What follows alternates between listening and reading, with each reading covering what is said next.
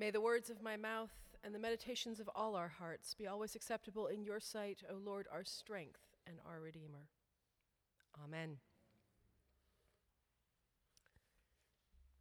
Today's gospel is perhaps the ultimate Lenten story. I say this for several reasons, perhaps most obviously because it anticipates the events of Easter. Lazarus dies, lies in a tomb, and then comes to life again, just as Jesus will in two weeks' time. The parallels are striking, down to the fact that there are women grieving in both stories, including a woman named Mary, who need a man, in this case Jesus, to roll away the stone and reveal the truth. It's enough to make you wonder why didn't the Marys in the Easter story expect a miracle like this? Another reason why this is the ultimate Lenten story, though, is because, according to John, it sets into motion the very events of Holy Week. People see Lazarus and have one of two very different reactions. As we hear at the end of today's passage, many of the Jews who had come with Mary and seen what Jesus did believed in him. What we don't hear is the conclusion to the story. Quoting from John. But some of them went to the Pharisees and told them what he had done. So from that day on, they planned to put him to death. In John's gospel, it is the resurrection of Lazarus that makes the Jewish priests most fearful. They worry that people will believe in Jesus and that because they have new faith, they will be empowered to challenge injustice. These, Roman, these authorities then worry that the Roman authorities will come and crush them. And so, for this reason, Lazarus' triumph over death leads almost directly to Jesus' own. Finally, though, the reason I call this the ultimate Lenten story is because it is a story about the distance people have from God and their reconciliation with God. And that is what Lent is all about in its essence. It is about that moment when we realize that we are not where God wants us to be and strive to reconnect. Lent is about realizing that we are human and that God loves us exactly as we are. And that is what I see when I look at today's gospel Jesus reaching out with love, reconciliation, and healing to everyone in this story. So, who are you in this story? Are you one of the disciples following Jesus but never quite sure what he's talking about? They couldn't understand him then, after all, and they were right there with him. How can we be expected to understand him today? Or are you one of the other disciples, the ones ready to follow Jesus but afraid about where it might lead? Jesus wants to lead them back to Judea where they had already tried to stone him. Where is Jesus calling us? And what frightening risks does he expect us to take? Are you Mary grieving the death of a loved one? We've had a lot of funerals at St. Paul's in the last month, a lot of death, a lot of grief. Or maybe you're grieving something else the departure of a child, the ending of a relationship, perhaps, the sudden realization that things may not turn out as you had hoped. In the midst of grief, you struggle with faith. God is good, you tell yourself. God can heal and end suffering. If He were here, things wouldn't be this way, said Mary. So, where is he now? Perhaps your grief is more like Martha's, sure of God, but also quite sure of the laws of nature, afraid to risk opening the tomb for fear of the stench, unwilling to hope for a miracle because of the risk of disappointment, standing at the threshold, afraid to cross. Are you one of the crowd filled with cynicism? Having seen disappointment after disappointment, wanting to stay on the fringes where it's safe, where you can see Jesus but don't have to interact, where things don't change so they don't get worse, but they also don't get better. Ready for a spectacle, but not wanting to be taken in. Or are you Lazarus himself, waiting for a miracle? Killed by the ways of this world, tied and bound down, and waiting for release? Or do you find the reading from Ezekiel even more appropriate? Wandering in the midst of the valley of dead bones and despair, with no hope anywhere in sight cut off from God, nothing to see but ruin everywhere you look. All of these individuals are as real now as they were then. Perhaps you find them even more so. Today, we go through the world and we may encounter lots of people who do not share our beliefs or do not live them out as we do.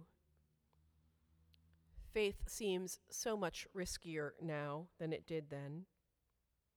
We seem more alone. God seems less present, which makes professing our faith or acting on it seem all the more absurd, and it makes loss seem all the more meaningless. So, who are you in these stories? Or maybe the better question is who is God?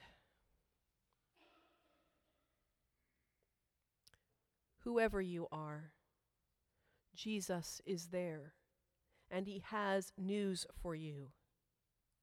Good news, in fact.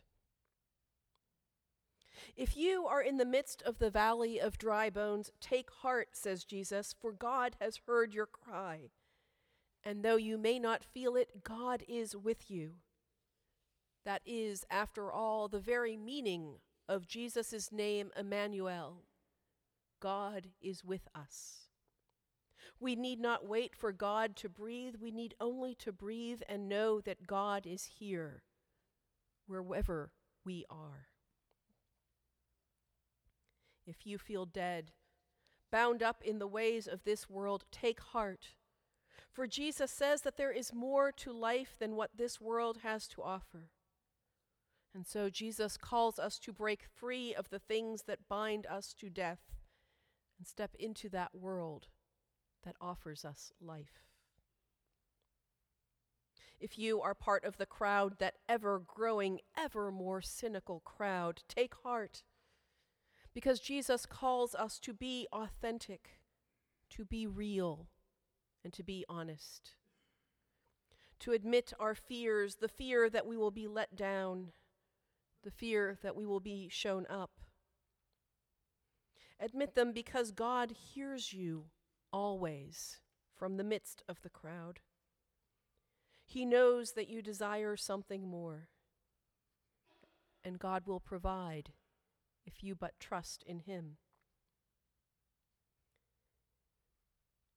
If you are Martha, strong in faith but realistic in outlook, take heart. For Jesus will not be held back by your trepidation when you are ve- ready to venture forth to roll back the stone that keeps you from acting, Jesus will be there to help.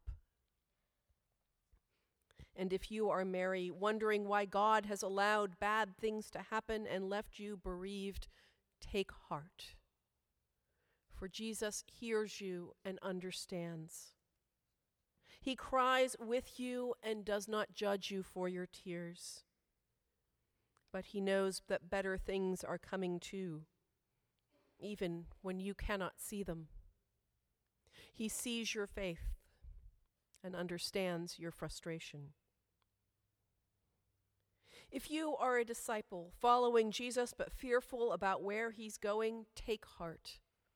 For Jesus understands your fears but encourages you to do more. Because the raising of Lazarus tells us that God can do more than we can imagine. He can burst our reality. The raising of Lazarus is the promise of a new and different world. So when the world fi- seems gloomy and filled with sorrow and death, Jesus promises that there is something better beyond the horizon.